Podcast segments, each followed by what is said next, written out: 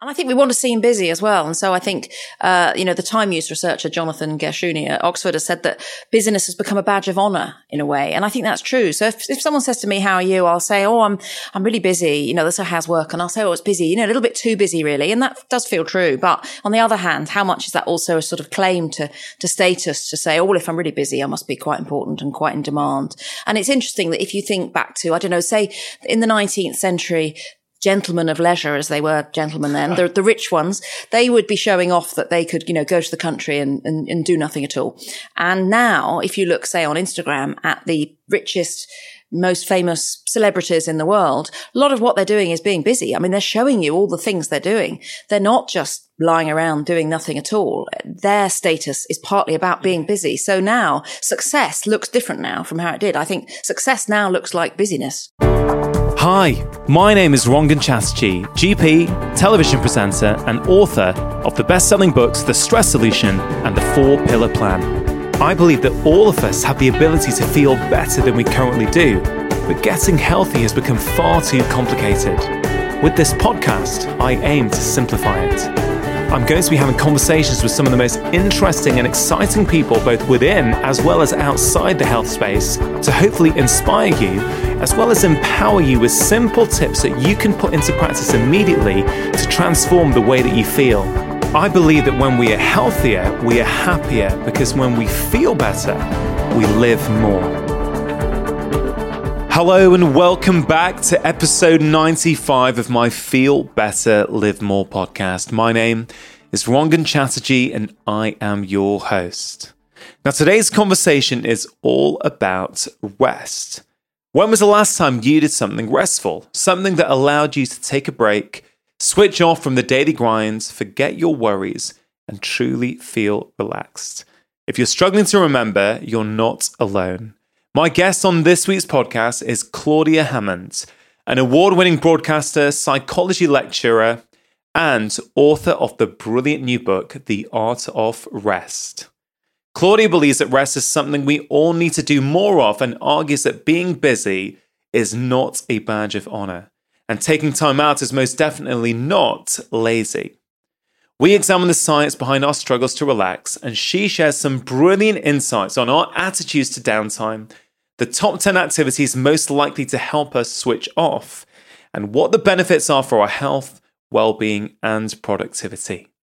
If you need a reminder of why rest is so important and permission to do it without feeling guilty, this conversation is it. So put your feet up or head out for a walk if you find that more restful and listen in and enjoy. Now, before we get started, as always, I do need to give a quick shout out to some of the sponsors of today's show who are essential in order for me to continue putting out weekly episodes like this one. Vivo Barefoot, the minimalist footwear company, continue to support my podcast. I am a huge fan of Vivo Barefoot shoes and have been wearing them for many years well before they started supporting my podcasts.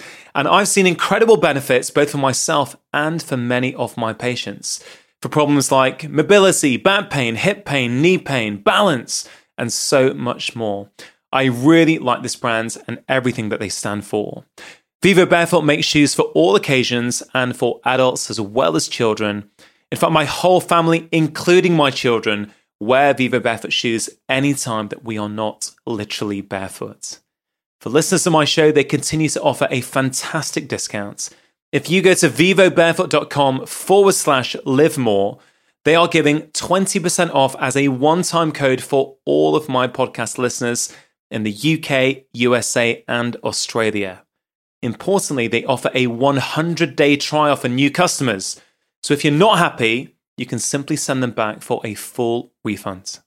You can get your 20% off codes by going to vivobarefoot.com forward slash live more. Now, on to today's conversation. Claudia, welcome to the podcast. Thank you. Nice to be here. Yeah, very nice to be here. We've been trying to set this up for a little while now. A little while. It's always hard getting diaries to coordinate. Yeah, exactly. But uh, when you said you were free today, sort of move things around to make it happen because I think you have written a fantastic book. Um, about a topic that I don't think gets as much attention as it should rest. So, what is rest? So, I think rest is different things for different people, but it's anything that helps you to relax, helps you to switch off from worrying, and helps you to take a break and take a pause, but it can be a very active thing while you do it. It hasn't got to mean sitting in a chair doing nothing. And I think we need to start taking it seriously in the way that sleep has started to get taken seriously now. People will talk about the sleep deficit. I think there seems to be a rest deficit as well. It's something we do at the end of the day when, or not even at the end of the day, it's something we do when everything else is done. If everything else gets done and there's time, then maybe we rest. Well, I think that sort of highlights one of the big problems now, right? That we'll do it when everything else is done. And I don't know if it's the particular problem of the 21st century. It certainly seems that way to me, but our things are never done. Our to do lists, there's always something else to do. Even if we've completed one task, you know, another two or three come onto our plate. So I, I sort of feel if we're waiting for our to do list to be done in order to rest, well, we're never going to end up resting. Yeah, we're going to wait forever. And I think one thing people need to do is to accept that their to-do list will never be done. Um, because you may get through it one day if you're really lucky on one particular day, but by the next day, something else will come up because that's what life's like. And, you know, things just change and things come along and need to be done. So we will never get to the end of those lists and we just need to accept that lists are always there.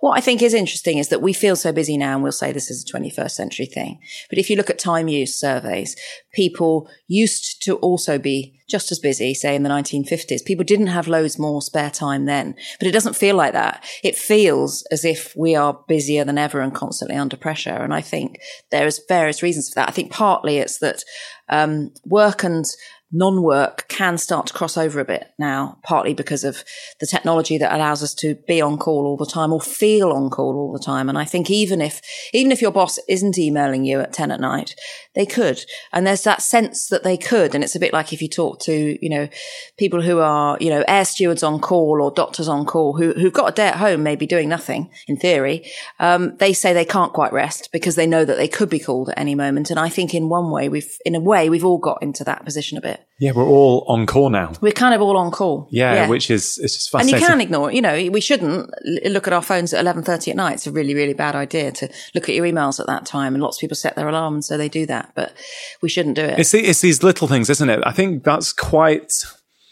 I think that's quite surprising for people to hear that actually we're just as busy as we were in the 1950s. In fact, for me, that's super, super interesting. I wouldn't have felt, I certainly wouldn't have thought that.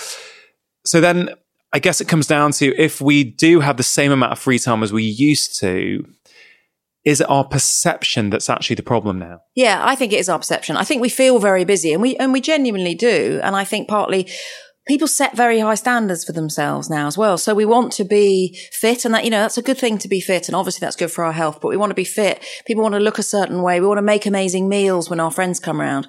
Um, some of those standards we're setting ourselves. And in the meantime, you know, we should be learning a language and learning new things and improving ourselves. And we decide to do some of those things. Yeah. I guess where this does then become a 21st century problem is, the internet and this era of information, right? So we can access anything we want now at, a, at a, literally the touch of a button. And uh, that example, as you say about you, your friends are coming around, so you want to cook them a really flash, colorful, Instagram worthy meal. you know, I'm guessing in the 1950s, and again, I wasn't alive then, so I'm just making a, a supposition here. That's there wasn't this pressure. I'm sure there was a pressure of some sort. Oh, I've yeah. got friends coming yeah. around. I'm going to make a really nice meal for them. But it, it's also, I guess there are so many things we feel we could be doing. And, and I guess our social media feeds are constantly bombarding us with things, amazing things that our network aren't doing. So one of our friends will have made a gourmet meal that just looks beautiful. yeah. And another friend will have been on a, a mindfulness retreat in Italy. Um, and then one of your friends is doing, um, a sun salutation yoga sequence on a beach in Bali. and, you, and you're seeing them. You could literally be sat on a rainy day in the UK in your office. And, you know, for a bit of interest, you're scrolling Instagram and seeing that. And I guess in many ways we feel inadequate yeah. compared to that. So maybe that's putting a pressure on us to actually do as many of these things as we can. Uh, and I think we want to see him busy as well. And so I think, uh, you know, the time use researcher, Jonathan Gershuny at Oxford has said that busyness has become a badge of honor in a way. And I think that's true. So if, if someone says to me, how are you? I'll say, oh, I'm, I'm really busy. You know, that's how's work. And I'll say, oh, it's busy, you know, a little bit too busy really. And that does feel true. But on the other hand, how much is that also a sort of claim to, to status to say, oh, well, if I'm really busy, I must be quite important and quite in demand. Yeah. And it's interesting that if you think back to, I don't know, say in the 19th century, gentlemen of leisure, as they were gentlemen then, the, the, rich ones, they would be showing off that they could, you know, go to the country and, and, and do nothing at all. And now, if you look, say, on Instagram at the richest, most famous celebrities in the world, a lot of what they're doing is being busy. I mean, they're showing you all the things they're doing. They're not just lying around doing nothing at all. Their status is partly about being yeah. busy. So now success looks different now from how it did. I think success now looks like busyness. Yeah, I guess in many ways, I mean, there is this whole idea of perfectionist presentation on social media um, that we that we present that you know that that beautiful uh, image of our lives, the, the best moments in our lives, and I, I totally get that.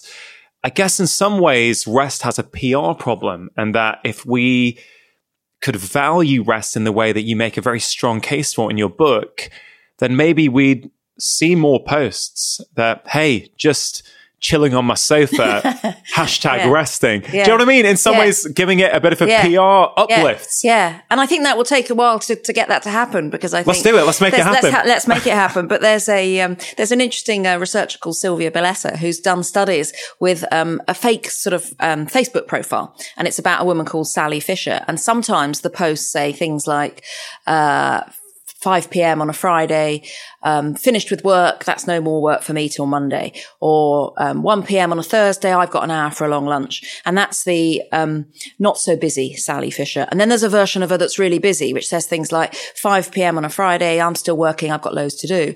And uh, 1 p.m., I'm just stopping for 10 minutes to grab a quick lunch. I haven't got any more time than that. And they ask people what they think of them both. Now, they don't comment on their slightly dull um, social media posts, but what they do comment on is that they think that busy Sally Fisher is probably better at multitasking, um, that she has a more meaningful job, um, and that she's more successful. So we are judging people by this. And in fact, if people do get an hour for lunch every day, which is so rare these days, we're somehow disapproving of that when actually, why shouldn't they? If they can, that's great. You almost feel as though you have to justify it. Yeah. Like feel guilty for saying, "Hey, I've got time to take a one-hour lunch yeah, break." now it needs to be your birthday. Really. Yeah, exactly. It needs to you be know, an excuse because uh, there's also a perception, I think, that we're going to come across as lazy. Yeah, and yeah. what what you're just going to chill out for an hour and do yeah. what? Just eat your lunch like the French do, right? And, and I, have been thinking a lot about the French paradox recently. Um, for people who are not familiar with this, that idea that the French can you know, have seemingly unhealthy foods by certainly by certain definitions, yet not um, not experience all the negatives of that as we may do in this country. Let's say, for example, like cheese and red wine and you know whatever.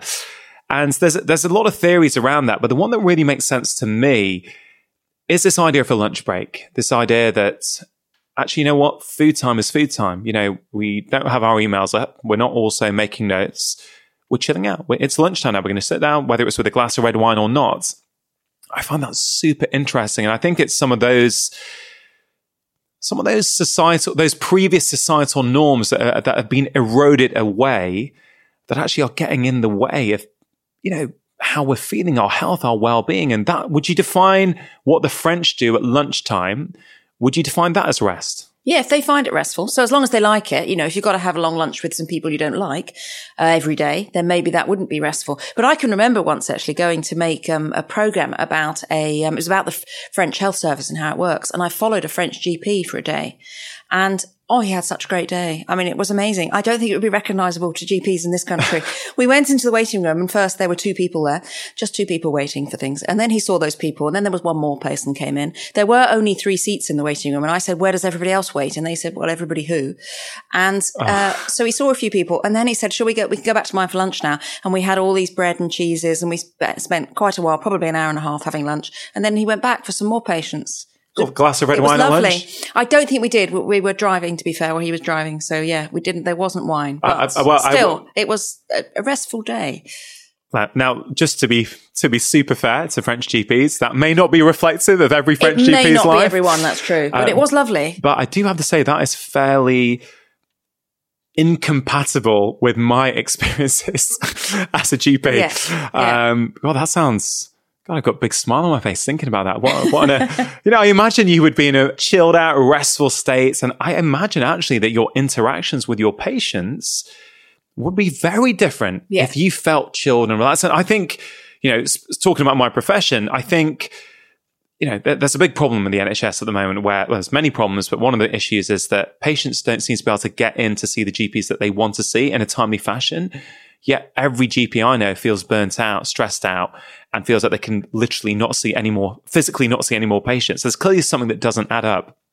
And I think some of the dissatisfaction, I think, comes from the fact that, you know, if a doctor is busy and stressed out and trying to get through 40 patients in a day, there isn't going to be that, you know, with the best will in the world, it's going to be hard for that connection and that sort of, um, that calm, that, that real time to sort of open up and communicate. So I think, I think this lack of rest in society is no trivial matter at all, is it? No, and it applies to everything. So there's plenty of evidence that after a break, people perform their tasks better. You know, they are better at doing their work because most productivity and most jobs these days aren't just about hard grind for as long as possible. In fact, to do it better, what you need is to think for a moment in many, many jobs these days and to have time to think and time to work out how to do it. And there's research on from South Korea on these micro breaks, which are only a, a couple of minutes long. And if people just have a micro break every hour and that might mean leaning back in their chair and shutting their eyes or looking out of the window or going and making a cup of tea.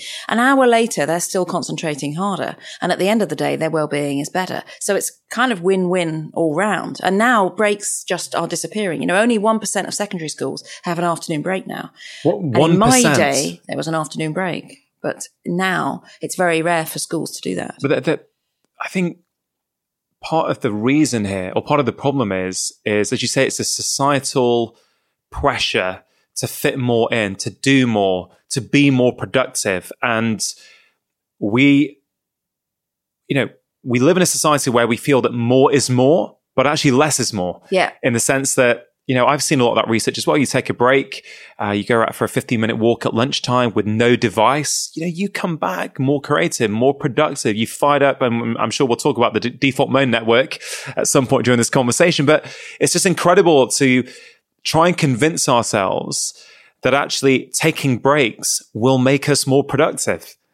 And I think that's very Yeah. powerful for people. Yeah. There's a German study that found that people tend to, if they're up against a deadline, they tend to reward themselves with a break at the end. So they think, what I'll do is I'll head down, I'll get this done, and then I'll go and make a cup of tea as a reward. When in fact, what they should do, if you possibly can, is to go and make that cup of tea because then you'll do the rest of the work faster. But we, we, we save it as, as the reward at the end. And that's actually a mistake. We should be doing it as we go so that we can work more easily. Is there a different perception about rest depending on where you live in the world? And there was a study that you mentioned which really struck me in the book, and I think it was quite similar to the one you mentioned maybe about five minutes ago. But um, that I think if you're American or Italian, you looked at the same uh, busy lifestyle with very, very different eyes. I wonder if you could just elaborate yeah, on and that this was all. done by the same researcher who did the Sally Fisher Facebook study that I was saying about. Yeah. And so they invented, um, again, another fictional character called Jeff for the Americans and Giovanni for the Italians. And they said that, uh, they had a version of, of him who was very busy and worked long hours. And they had a version of him who didn't work that much. And then they asked people what they thought of them. And the Americans thought that the one who was busy and worked long hours must be the successful rich one. And the Italians thought that the ones who didn't work, the one who didn't work so much would be the successful one because he was clearly so rich and successful. He didn't have to work so hard anymore. And so there are differences in how we view, how we view this status of busyness and whether we appreciate rest or not. And of course, rest hasn't got to mean sitting around doing nothing. So, um, you know, 38% of people in this, this big study that I was part of told us that they found walking restful, even though that involves activity. 15% found exercise useful and, um, found exercise restful and 8% said running was something that's restful. So it doesn't have to mean inactivity and just sitting still doing nothing, which most people find really hard actually. Yeah, so I guess that begs the question what exactly is rest in the sense that what does it do for us? Because as you say, some people, to some people, running is a restful activity. To others, it's torture. and Yeah. pain. Um, so is rest therefore a very individual pursuit? Yeah, I think it's very individual. And what, what I recommend people do in the book is to find their own combination of activities, to find their own prescription for rest, if you like, for the activities that work for them. And then I've tried to look to work out, well, what is the essence of these activities? And these all come from a big piece of research called the rest test, uh, which a group of psychologists at Durham University did when they were part of, and I was part of a, a residency on the top floor of the Wellcome Collection in London. And it was amazing. And we looked at the topic of rest and there were composers and geographers and psychologists and neuroscientists, all sorts of different people. And we looked at rest. And as part of that, we did this big survey, which I launched on All in the Mind, my Radio 4 program, and on Health Check on the World Service. And 18,000 people took part, and we asked them all sorts of things about rest. And one of the things we asked them was what activities they found the most restful. And I count down in the book a kind of top 10 Sunday chart style, you know, down from 10 to 1 of what the most restful are. And what is really interesting is that they are different for different people. You know, there were more, there were some that were more popular than others, but you need to find your own combination. Yeah. And I've got to say, that was such a brilliant structural um, format for the book. I thought was, you know, you, you've done this rest test and you count down from 10 all the way to one about uh, in order, basically, in, in ranked order. That was a very, very novel thing to see in a book. And I, I really enjoyed that part of it. So, um, yeah, thanks for that. Oh, that. glad you liked it like that. Really, really liked it. Um, out of those 10, from recollection, I don't think anything involved the internet or No. social media. No, Is that right? No, it didn't. It didn't. So people just didn't put that in their top 10. You know, a, a few people put it down, but not very many. So what? So why is So that, Claudia? Because because on some level, many of us think we're unwinding, don't we? In the evening, we get home from work and we go online, or we'll go onto Instagram or Twitter or some other social media channel. So I would bet, I've not studied this, but I would bet that a large proportion of people in the UK and around the world now will come home from work and, you know, one of the main activities that we'll do in the evening is engage on social media. So therefore, if we are living in stressed out times where many of us feeling burnt out and we want to unwind, why is it that if many of us are doing that, that it doesn't feature in the top 10, do you think? So I think it's that people enjoy doing it, but they don't necessarily find it restful and that actually they know they don't find it restful. So they didn't pick that out as one of their most restful activities because it doesn't leave them necessarily feeling restful afterwards. Now that doesn't mean they necessarily don't enjoy it. And it doesn't mean that people don't like being connected with other people. You know, there are masses of, lo- lo- lots of people say, you know, only negative things about Yeah. social media, but there are masses of benefits of it. yeah. And it completely can connect people, particularly if they feel there's something very unusual about them. They can find their people wherever they are in the world. They can find people who are like them, who feel the same way as they do and that they can identify with. And that's a really powerful thing. So it's not all, it's not all bad at all, but I think people know that they don't necessarily find it restful, that in a way it might make them feel more restless instead. And also I think that it feels, can feel a bit like work as well, partly just because a screen is involved and that's a bit like work because work often has a screen. And I think there's lots of things now that we do in our spare time which feel feel a little bit like admin. And so those don't feel restful. It's like if you decide you're going to go out with a group of friends, first you've got to email them or message them all to find a date when they're all free and they go around and around in circles doing that. Then maybe you book somewhere to go out to and you'll fill in a form online in order to book it. And then you'll get your confirmation and things like that. And then you'll tell everyone about it. That's a bit like work. Yeah, it that's is. a bit like arranging meetings. And in one way, companies have very cleverly, through new technology, got us to do some of their admin for them all the time. Anything we want to do, we fill in the form. You used to phone someone up and they filled in the form, but now we do it all. So there is much more, in one way, work is impinging into our our rest time. We're doing things that feel a bit like work. And I wonder if anything with a screen, uh, you know, that's social media where you're doing stuff feels a little bit more like work. And so that doesn't feel restful. Yeah, I spoke to someone on the podcast a little few months ago called Elizabeth Emens, and she's written a book on life admin. And she talks about these invisible tasks that that basically absorb a lot of our time and energy that we don't even realize. Yeah. And actually, when you start to quantify it, you're like, oh my God, I'm spending maybe two hours a day on life admin. And this stuff didn't exist 20, 30 years ago. And I, I often think about the example of booking a holiday. Like, again, I'm not saying it's not a good thing that there are now low cost airlines and an ability to, you know, drive down costs and everything. I, I get all that. But, you know, 20, 30 years ago, you want to go on holiday, you go to a travel agent. tell them where you want to go, um, what you want to do, and they would take care of all the the phoning, the hotels phoning, the airlines, all that sort of stuff is taken care of for you. But now you're you can do every step of that yourself, which is a significant workload on top of Yeah. an already busy life, right? Yeah. Which goes back to your original point, which is we're not busier than we were in the 1950s, but it feels as though we are. Yeah. And some of that is all this life admin. You know, it is just everywhere. There are all of these things that we have to do. And none of those things ever appear in people's lists of restful activities. You know, Yeah. people don't put down booking a holiday as a restful thing, even though they anticipate once they've done it, it's booked it, it's nice because you can anticipate it and that's great and that's positive. It doesn't feel like a, a restful thing like other really restful activities. But Claudia, one of the most, I think, impactful things I've done on how busy I feel and my health and well-being is probably something that may surprise you. About what are we now? January 2020. So I think it was around October 2019. I'd just done an event in London. I was in a cab. I was feeling a bit frazzled, and I thought, you know what? I've been thinking about this for a while. I'm just going to do it now. I went onto my phone and I went to my Gmail app and I deleted the app from my phone. So I just thought, yeah, I can see your face. I know you're, it sounds like So you're you're feeling very unrestful Yeah, yeah, exactly. hearing that. But I tell you, it's Yeah. it has changed my life. What? So you have to log in on a laptop now? to to log in see on my it? laptop. Right. So for the first few days afterwards, you know, I, I was used to that habitual check. I was on my phone. Oh, you know, where's my email app? I just want to Yeah. see if I got any emails. Yeah. I tell you what, after a few days, you get used to it. And Yeah. what it's done for me is I feel I've got more time. I never measured how much time I was spending checking my email, but you know what? If you ever had a gap between a patient or at lunch, you know, you know, or just before you go back in, or as you say in the evening, you just constantly because your work email is on your personal phone, you can't get away. And it took a bit of getting used to. And again, some people may listen to this and might think, I can't do that with my work. Fine. I get it. As you say, it's a personal thing. I found a way to make that work for me. And although it was scary doing it, and I, I did it in a, in a frenzy when I just thought, right, that's it. I'm doing it. I'm just going to see what happens. I got to tell you, it has changed my life. Honestly.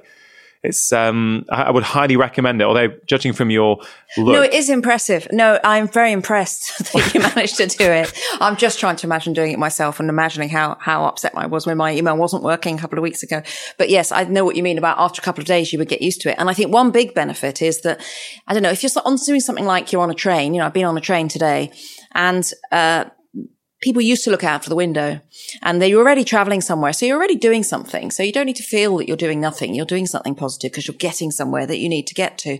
But many people will, you know, read their emails the whole time while they're on the train because they sort of think it's saving some time. Now that's true, but you're missing out on some restful moments because all those things you weren't allowed to do at school, like staring out of the window and doodling and daydreaming, there's evidence that all of those are good for us. yeah, And trains are the perfect moment to do that. But, but is it really saving time? Because we think it's saving us time, but constantly overloading our minds Yeah. and bombarding them, I'm sure that this will make you less productive later, more fatigued later.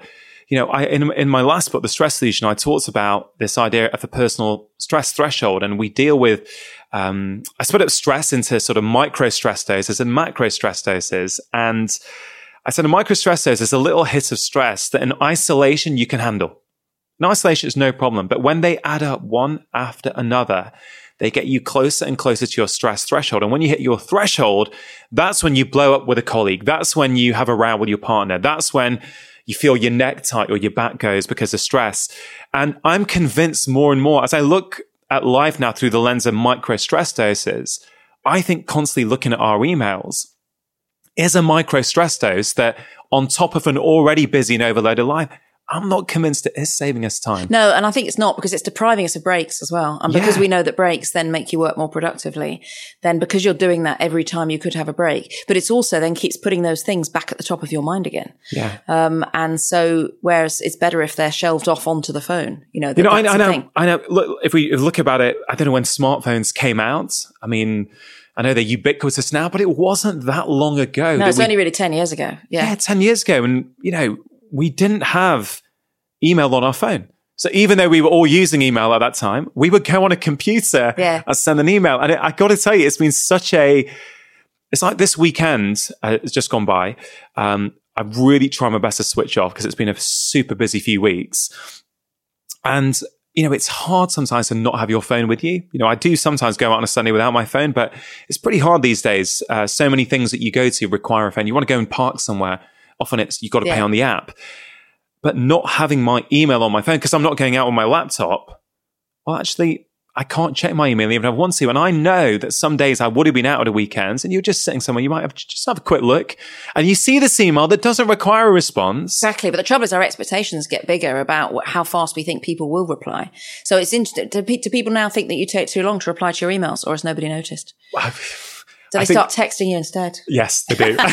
so they do. They but start, then at least that's because it's important, presumably. Exactly. I, I hope so. Yeah. they and want look, an answer. To yeah. be fair, I don't think I'm very good on email. To be fair, um, I'm being polite to myself. I'm pretty rubbish on email um, because sometimes I just look at that inbox and I just think I don't know where to start with that, and so I'll pretend it's not there and just ignore it, or yeah, I'll get to a of I'm going to play with my kids instead and pretend that's not happening, and then people start getting a bit annoyed, and I I get that, but I'm also really keen to start trying to put my health and well-being first. And it took a while to get to this point, but yeah. I think that also is the nub of what's in your book. Yeah. It's like you're a giving us the information and the knowledge of why this is so important to rest, but also you give a beautiful prescription at the end of you know these sort of different steps that we can all take. And I think it's up to each of us on an individual level to try and figure out, you know, on the back of your research, well, rest is pretty important. How important is it for me?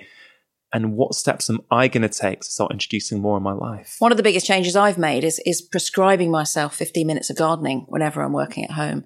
And so I love gardening and it's for me it's the thing that makes me relax straight away. You know, I can go out there and start deadheading things or playing around. I've got a tiny tiny greenhouse that just I can stand in and it makes such a difference. I can feel a wave of calmness come over me. Now, it won't be gardening for everybody. You know, some people hate gardening. So it's a question of finding that different thing that can do that for you. And now when I'm working at home, I prescribe myself 15 minutes of rest when I should be working, if you like. And I decide I'm not going to feel guilty about this. This is for my mental health and so that I can work and do the things I want to do. And it's good for me and I'm going to do it. And I take that time and I do it. And it's been amazing. Do you think that there's something about is there some sort of power, the fact that you're prescribing it for yourself? So you may have been doing the same activity anyway, but by framing it in, by framing it through the lens of, oh, this is now restful time for me and my mind and my body. Do you think it has additional benefits or do you think it actually helps, makes us feel good that actually, oh, I didn't think I was resting but actually maybe I am. I think it makes us feel good because we can notice it. Because another thing you can do is to, to notice that there might be more small restful moments in your life than you think, particularly for the people who are really busy. And of course, people, you know, caring who are say working and caring for small kids and perhaps caring for older relatives as well, or for somebody who's not well. It's very, very hard for them to get breaks at all. But what people can do is to try to notice those small restful moments that there might be and to reframe wasted time as arrested time. So if you come home to yet another of those sorry you were out cards on the doorstep. And then you go down to the sorting office and there's a massive queue and if you're me, you're really annoyed and thinking, oh, it's just so annoying that I've got a queue and I don't even know what it is. And then, but maybe instead, on a different day, if somebody said to you, you can have 10 minutes now in the middle of your busy day to do nothing at all. You can just stare at the world go by. Would you like that? You'd probably say, oh, yes, please. I'll, I'll take that. Thank you. I'd love 10 minutes to do nothing. Thank you very much. So what we need to do is to then think, well, this is my 10 minute break. So I'm going to stand here. I'm not necessarily going to, you know, not going to go straight to my phone and look at my emails. I'm just going to stare at everything going on around and look at everyone else in the queue maybe chat to somebody in the queue and that it's okay. And so it's noticing other moments and reframing those as rest as well and seeing how much rest can you find. Yeah, I like that. I love that about reframing those wasted moments as rest. Um, and I think that will make us feel good. And I think there is a thing about the permission to rest as well. And it's been really striking already um, with the questions people have asked at, at, events where I've been talking about rest is uh, people are saying that they knew they liked, you know, having a hot bath or whatever it was that they found restful or reading or these different activities that people said. They knew they liked that, but they hadn't realized that it was okay to do that. And they it's almost as if I, I, have said, well, the evidence says it's okay, so it's okay. Yeah. And now you can do it. Now, of course, you can just do it anyway. You know, people haven't got to wait for me to say it's all right to do something.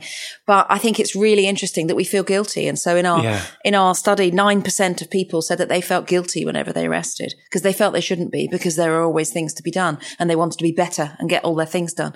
But maybe we shouldn't, you know, we should protect our own mental health. Yeah, for sure. And it, it reminds me of, about what a lot of patients have, have fed back to me, which is I also prescribe 15 minutes of me time for them uh, a lot of the time. Particularly, I've got to say, and this is this may just well be my practice population in terms of what I see, but I tend to see a lot of women um, really struggle to give themselves me time. You know, and again, just to be super clear, it may just be my population, but I see a lot of women in my practice who who might have kids, who might have partners, who might have elderly parents who they're looking after, who seem to give, give, give and nurture, nurture, nurture, but don't feel that they can actually afford the time for themselves. And, you know, a lot of them would say, Hey, Dr. Chatterjee, you've, you've really given me permission to relax.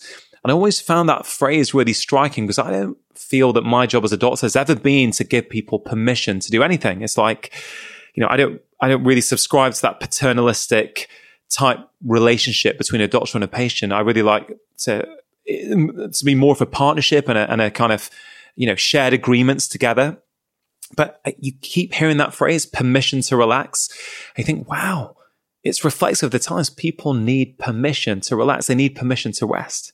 Yeah, they definitely do, and I, th- I think it's it's it's really powerful that, and I think that this shows why people have chosen some of these activities as well, because some of them are activities that are useful in some other way, so then they relieve the guilt of doing it. So, like you know, having a bath, you've got to get clean anyway. That's an important thing to do. So, if you have a bath, then you also get left in peace for a while, and you get to relax for a while, and you get to you know hopefully not get interrupted, but you can feel as if you're doing something useful, and it's the same. It's in- very striking. I thought that reading came top. And reading involves some effort, you know, it involves cognitive effort. It involves concentration. It involves your attention.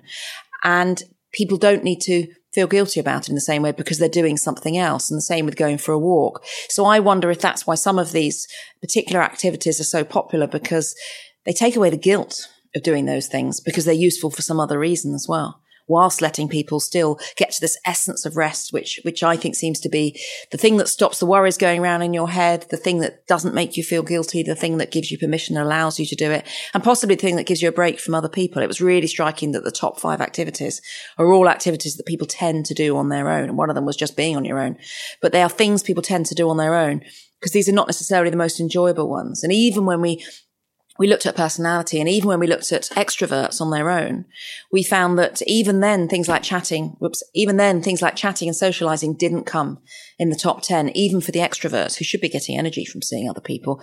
They still want a rest from other people sometimes as well, because then you haven't got to, you know, worry about what anyone thinks or what they want to do. You can just, as you were saying, me time. Yeah. You know, that, that, I mean, there's so much to pick up on there. This, this whole idea of time alone.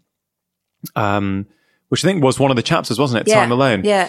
And I found that really interesting because we've we've got all this, um, we've got a lot of conflicting ideas out there. So we're busier than ever before. Um, you you there was a beautiful quote actually. I'm going to read it out. So I thought it was lovely in the book. Um, which sort of really speaks to the point I'm about to make. Um, so this is in the I Want to Be Alone chapter. And you quoted from the book The Inner Level um, by Richard Wilkinson and Oh, Kate yeah. Pickett. Clearly, the human brain is, in a very real sense, a social organ. Its growth and developments have been driven by the requirements of social life.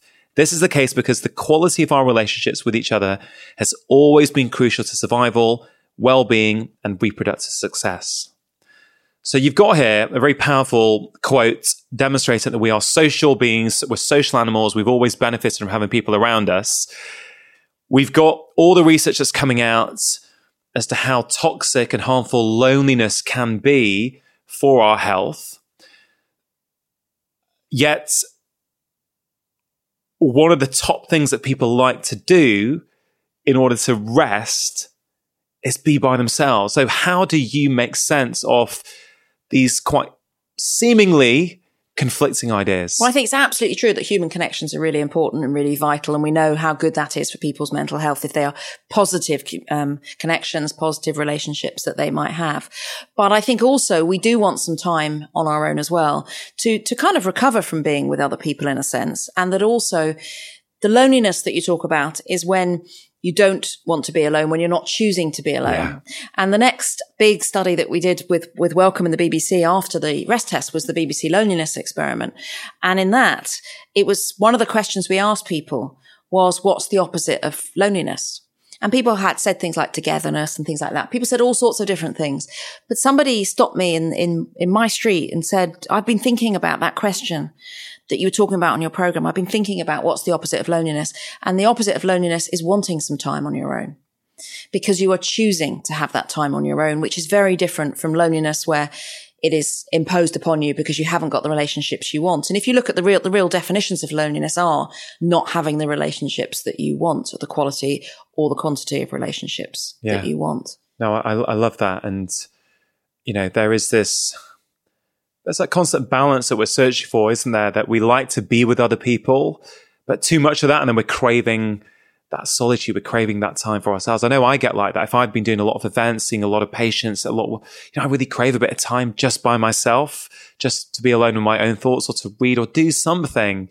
And it's, yeah, it's, it, it is fascinating. I, I wonder if we, I wonder if we've ever had that luxury and sort of our evolutionary past, you know, have we, you know, has that always been built into life? I suspect it probably had, you know, that there was that sort of campfire connectivity time of sharing stories, but there was probably a bit of solitude there as well. Yeah, I think there was probably both. And I think that, um, uh, you know, people will say, oh, well, you know, loneliness is, is important from an evolutionary perspective. We need to feel pain if we're not connected with anyone at all because it's being connected with people that helps humans survive and particularly in the past helped humans to survive. I mean, you can survive now on your own if you're happy with being on your own and never seeing anyone. You, you can do that now. But I think you, you couldn't in the past. And so you needed to, a bit like you feel hunger and that's painful if you need some food that people would feel a kind of yearning for for connections with other people and feel sad when they didn't have those. So you can see where loneliness has come from.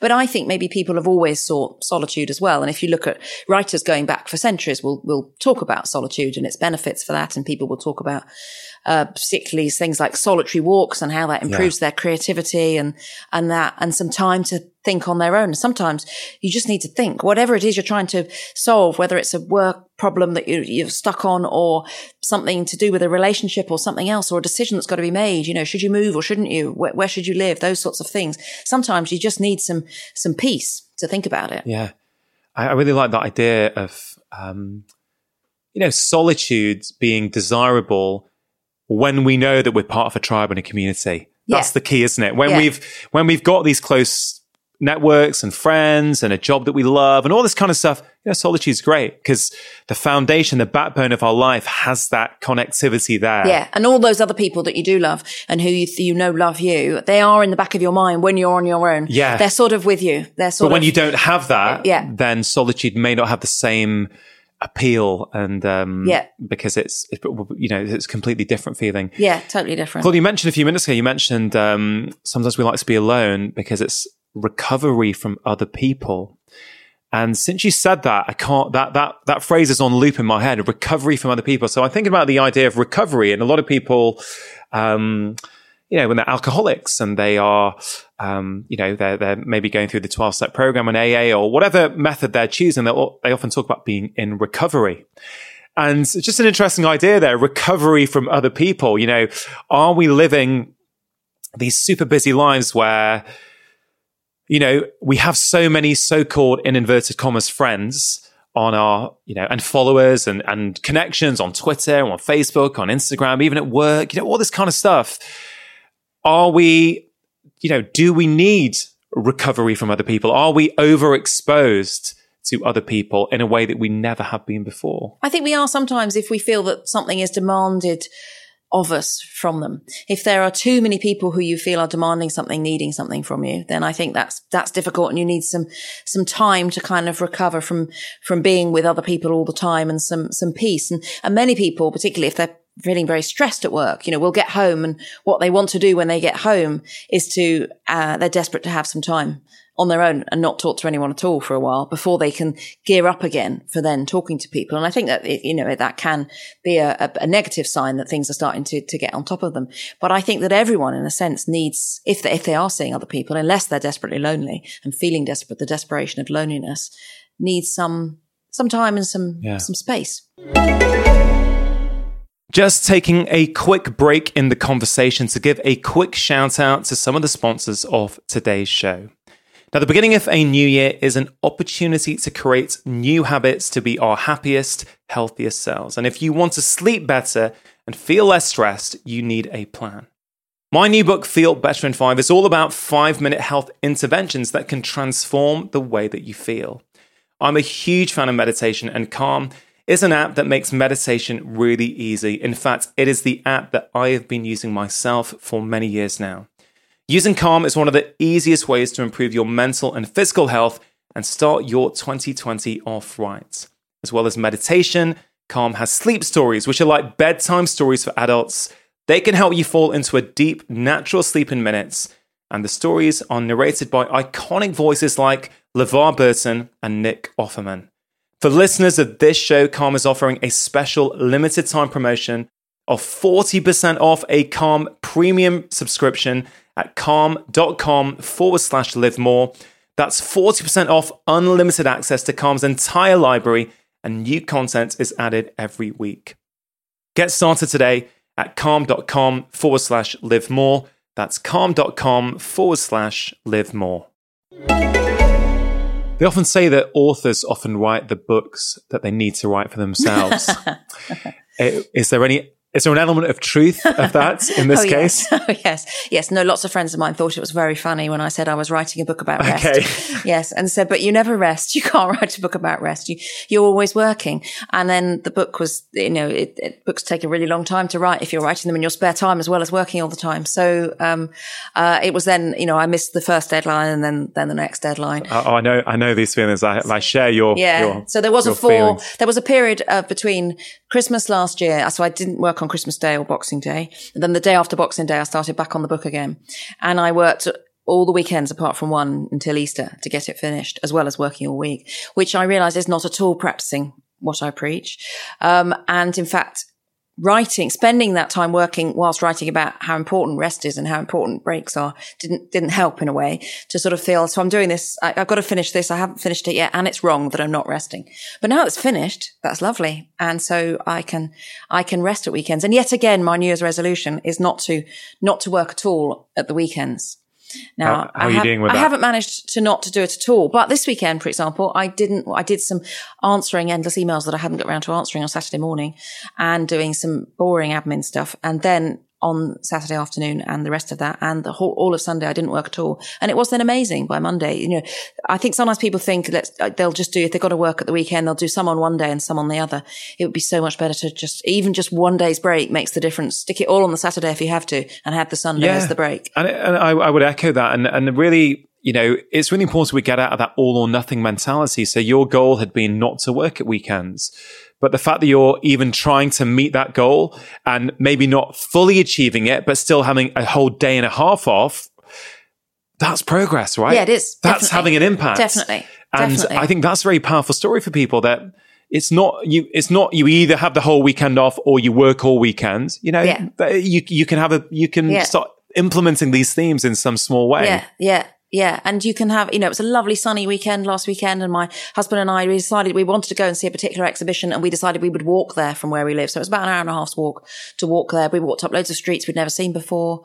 It was just really interesting and really yeah. relaxing. And, and I didn't feel I should be working, which was, which was great because now that I've written a book about it, I know it's good not to. It's good to rest. And so I'm allowed well, I think, to rest. I now. think, I think that's where that knowledge comes in and that, as you say, there's a lot of activities in here. We're definitely going to sort of break some of them down and go through them that people will automatically, they'll hear them and go, yeah, I enjoy doing that. Yeah. Um, but I, what I love about it is you give real scientific credence to why it's important, what the actual tangible benefits are going to be for us.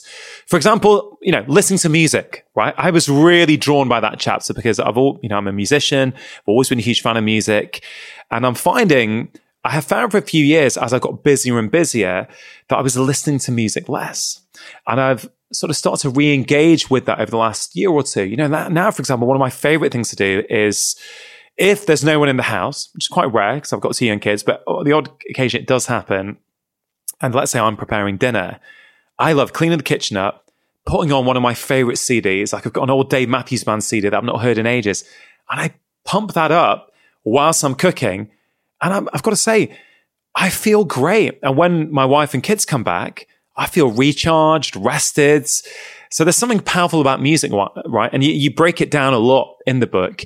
But let's talk about music. Why do you think so many people have chosen listening to music as one of their most restful activities. So I think it's it's another of these things that takes people out of themselves, that takes them away from the the worries going around in their head, and it's a, it's a kind of quick way of changing changing the mood. It, it suddenly changes everything that's going on around you, and it's a, and it's a shortcut to doing that, if you like. And I think that a lot of people, if you look at the research, a lot of people do use music strategically, or, almost in the way you were saying you did there, that you put it on while you're cooking to kind of make a break from one thing to then that everyone will be home and there'll be, you know, new busyness going on of a different kind. And so, we do know, you know, there's been lots of research now about the impact of the effects of music on, on the mind and on the brain. And we know that it, it has this very strong emotional draw for people and can can change their mood very very quickly. So, what does listening to music do to the brain? Um, so it does all sorts of things. I mean, it depends. So it depends what kind of music you're listening to, obviously. Okay. So people, um, uh, obviously the main thing is to listen to music you like um, not music you don't like. So, you know, supposedly, you know, music in lifts, you know, the muzak you get in lifts is supposed to be relaxing, but many people say that they hate it and don't think it's relaxing at all. So what we need is the music that, that you personally find relaxing, which could be fast or could be slow. There are some rules about, you know, um, the music that induces happiness tends to be, you know, faster and in a major key. And the music that induces excitement tends to be even faster than that. And the music that induces tranquility and rest is slower than that. And in the way, those are very, um, you know, predictable um, predictable things that, that you could guess. But the most important thing is that you, you like that music. And then you can then look and see that their, the brain will have a particular response to that and that things will, things will change. But they've also done experiments where they get people to, um, put on music that they uh, that, to, to, choose what music they would like to listen to in different situations. So there's a, a horrible study that was done um, uh, back in the 60s or 70s. You wouldn't be allowed to do it now, where they insulted people deliberately in a really horrible way. So they'd be doing they give them a test to do a, a pen and paper task, and then they, they have someone who was a stooge in the waiting room say, "Haven't you finished yet? You're a bit thick, aren't you?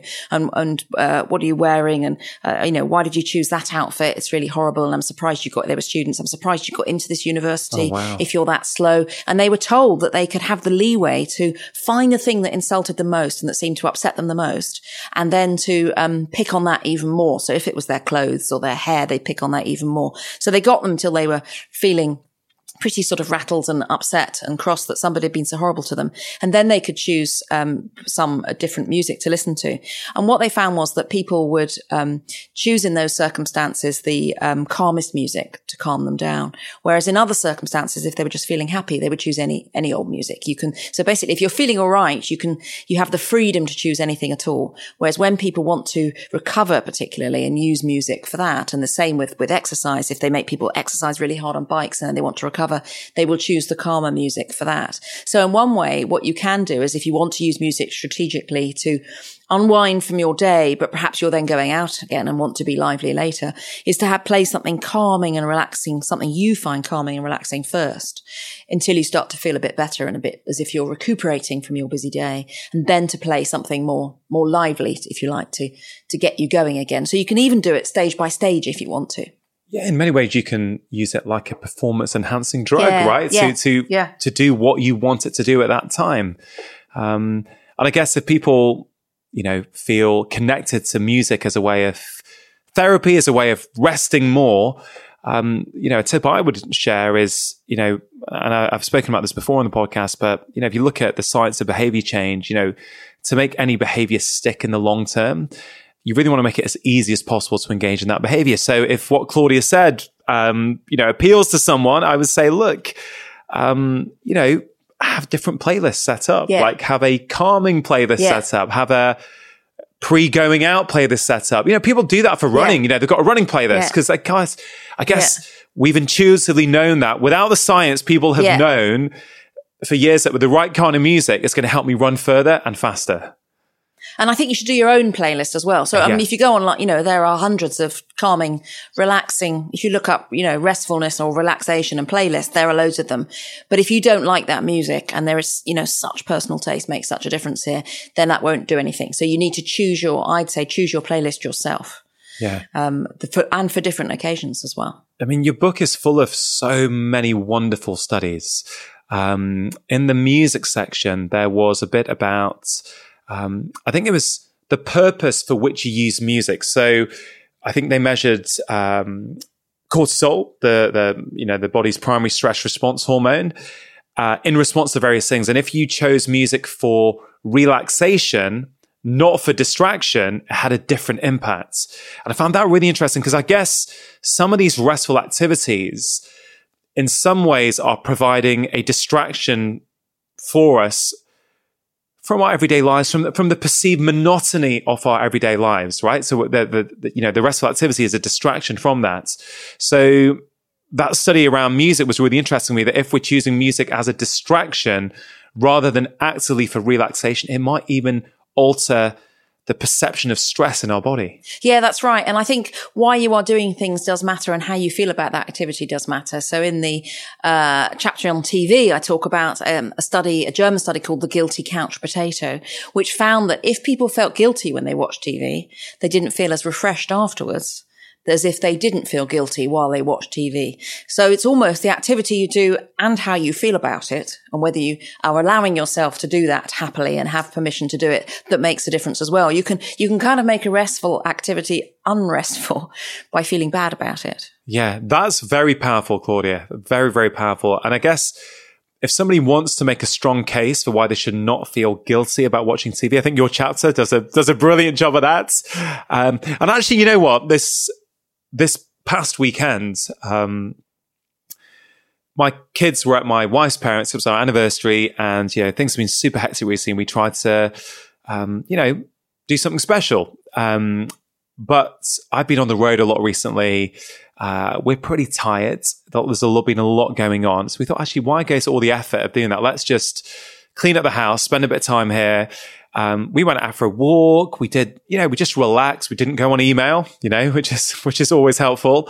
But we watched quite a lot of telly. Like we chose a film on Netflix to watch like a proper, you know, I don't know what you're like, but in the week, if we're ever going to do that, I'm like, no, we can't watch that. It's over two hours long. Yeah, we can't have a film in the week. Yeah, uh, and it's like, and, and, even if the, if the kids go to bed a bit late on Saturday, and I'm like, oh, if we watch that, I won't get to bed till eleven thirty. I'm going to be knackered, so I can't do that. So we start we started watching at about four thirty p.m. Something super early. Watched a beautiful like two and a half hour, three hour film, and I actually thought, man, I feel totally chilled and relaxed. You know, it was a it was consciously choosing to do that as a way of relaxing. Yeah rather than I wasn't using it to distract me. Now, I'm not saying there's anything wrong with doing it to distract you, but I was like, we chose that together as active relaxation time. And there was something quite special about it. Although we weren't talking throughout it, you know, we are probably hugging or, you know, sitting next to each other. You know, we felt sort of closer and more connected afterwards. There is definitely something about the companionship of watching TV together because uh, if if you are doing it with someone else, we know that from studies that people talk about twenty percent of the of the time, but you don't have to talk. And it's it's again back to that sort of requirement of demands from other people. You don't have to talk at all, but if something comes to one of you there, you can say something, and you're all sharing in an experience together. And you know, some people have called it the the electronic hearth that we used to sit around fires and listen to stories. Now we sit around a screen where some stories have been amazingly realized by really, you know, talented scriptwriters yeah. and amazing filmmakers so that we can, we can see these stories in front of us. We can see the most remarkable stories from all around the world acted out in front of us. Now it is true that some people are very against, you know, TV watching. Some psychologists are very against it. Um, and it is true that if people watch more than, there's a big Brazilian study that found that if people were watching more than five or six hours of TV a day, their well-being was on average lower. They were more likely to have depression, for example example, they were more likely to be unwell. So now that could be that that's why they were watching TV. It's a snapshot in time, so we don't know which comes first. It could be that they were already ill, um, or already had depression, and they therefore then couldn't go out and do other stuff, and were too unwell to do that, and were filling their time watching TV. It's not necessarily caused it, but it does seem that you know life satisfaction is lower if people are watching five or six hours of TV a day. But the same study also found that people watching less than one hour a day, their life satisfaction was a bit lower too, which was which was really intriguing, and I think it does provide an excellent method of distraction, also a way of switching off and something you're sharing together. You know, that we think of all those water cooler conversations about different box sets or what people are watching on Netflix or whatever. You know, there are, you can join with other people in this as well. And that, that social experience it's a we social were talking experience. about. It's a social experience. It's also a way of trying out, just as novels do. It's a way of, you know, getting into other people's heads to see what you see, what they're thinking. You see how different people react in different situations. And that is partly, you know, we learn from all these stories, just as we learn from stories in books when we're kids. I guess, you know, watching TV has always been associated, hasn't it, with, you know, there's always been this slight undertone of it's a bit of a lazy thing to do and it's not good for our health. And, you know, you look at that study and you mention what, five, six hours of telly a day and the negative impacts that can have. And of course, there are many reasons for that. I mean, if you're, if you're watching that amount of telly, you know, it's also possibly not what the telly is doing, but what you're not doing because you're spending that much time, I guess, typically sitting in front of a television and not moving and not being active and not being out in fresh air and all that kind of stuff. And I guess it also probably depends on what you're watching, right? So Yeah. if you're watching something that takes you off to another world, that makes you think about things differently, I think that's going to have a very different impact to watching Newsnight just before bed, for example. If you're trying to have a restful sleep, um, you know, watching the news, I would say, may not be the most restful activity, particularly at the moment.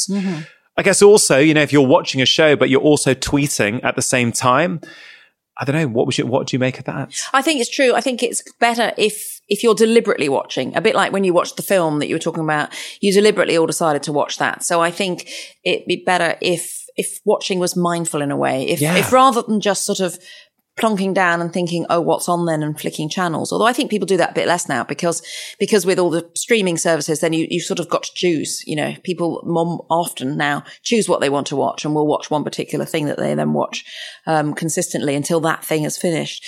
Um, and so I think it's good if you've, if you've made a decision rather than it all just happening and becoming the default, you know, the kind of, oh, we've had our meal now Let's see what's on. let's see what's on and let's sit here for four hours. I'm not suggesting that. I'm suggesting using it more strategically and thinking now is our luxury rest time. You Yeah. know, we've done our work, we've cleared up, we've done everything else. Kids are in bed.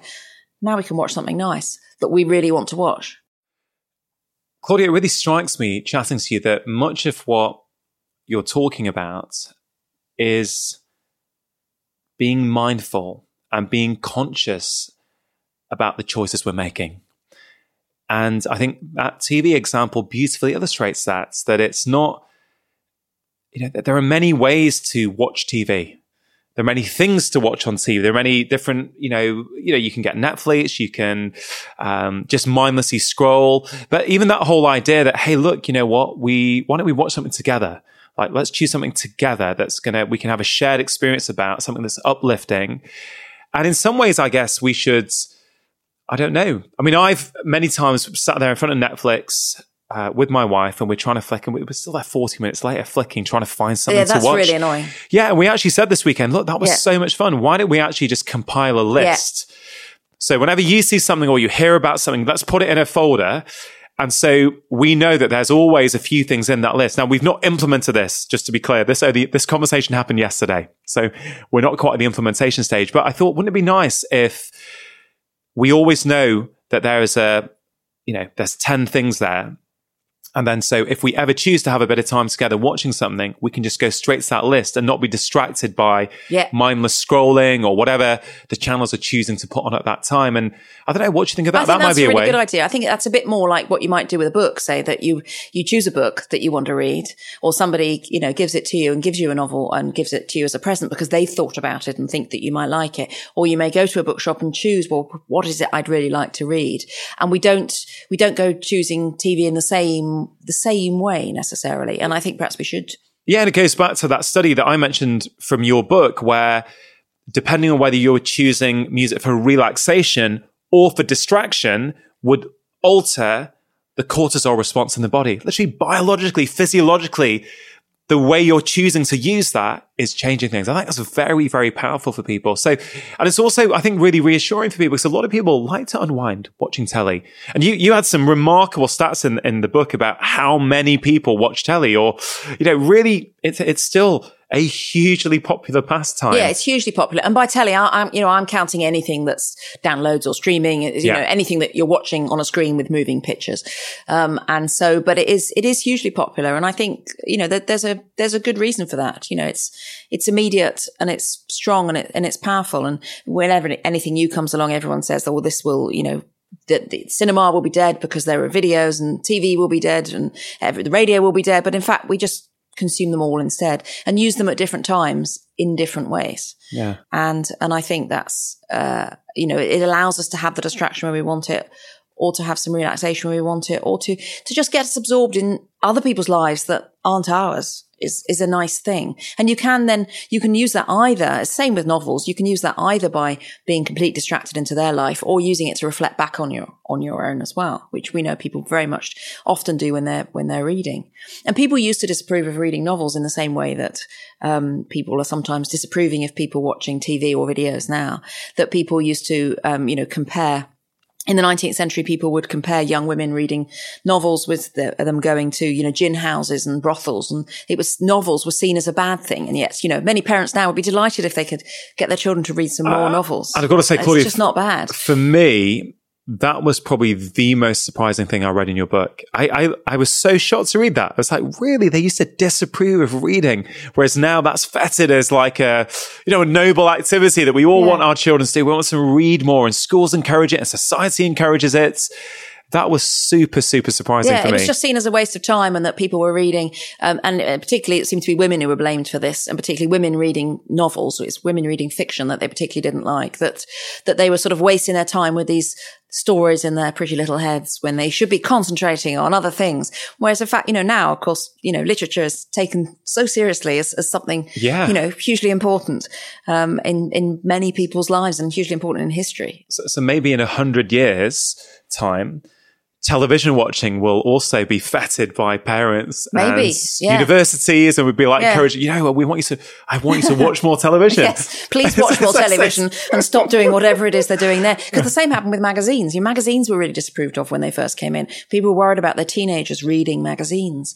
Whereas I think now many parents would think, oh, if they read a magazine, that would be quite nice. At least it's not on the screen, is what they would think. Yeah. So it, it is amazing, isn't yeah. it? And, you know, I guess those social norms that we grow up with, they sort of, they often frame the lens with through which we look at life. And I guess we all have our biases as well, depending on how we were brought up and what we think is a noble, restful activity. Exactly, yeah. You know. And that's why I think people should choose for themselves, you know, so, so you don't have to, you know, do these activities in this order of, of 10 and sort of, you don't have to put reading top if it wasn't for you, you know, so 58% of people told us they uh, liked reading as the most restful thing. But that means 42% didn't. So, you know, those 42% shouldn't have to read if they don't want to read novels. So, so I don't want to prescribe what people should do. I think they should pick the activities for themselves, but it's worth thinking about which ones are restful in which different ways and how that might then, and how they can fit into your own life.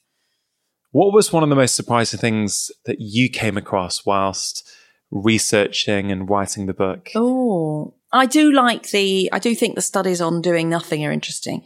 I think it's interesting how, how hard we find it to do nothing, um, and to particularly sit, uh, you know, in a room and do nothing at all. And so there's a, a study that Timothy Wilson, who's at the University of Virginia, did where he got people to sit in a room with a table and they didn't have their phones and they couldn't read a book and they weren't allowed to nap and they had to sit there for up to 15 minutes. And the only thing that they could do was that they had a sort of anklet on attached to some electrodes and they could choose to give themselves an electric shock. Now they didn't do it out of curiosity because they'd all experienced the electric shock once. They'd all had a go at it.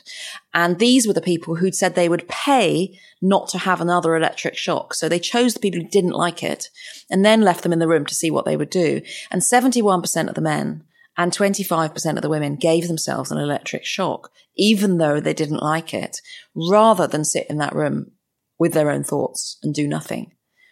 And I think that's fascinating. And I don't know whether that's a kind of fidgetiness that, that in the end, Could they just not resist it in the end because their button is there and it's the only thing that their attention is on, and so in the end they they press it, or is, is it that they really hate thinking about having nothing to think about? Yeah, Fascinating. Yeah, I've seen this study before as well, and it's. I, I've thought long and hard about this, and I I really think there's something about you know the way we are living life in society today, the way that we actually never really need to be alone with our thoughts anymore. These these phones in our pocket, these supercomputers, I mean, we never need to get bored. We never need to. And I feel that again, I'm not here to demonize phones or demonize social media. I use both of them actively. Um, but I do feel that if every spare moment we have, we pull out that phone you know, on a train journey, you can't sit there and look out the window at the, the fields, let's say. You have to check email or constantly looking at quickly check on Twitter or whatever it is you're doing.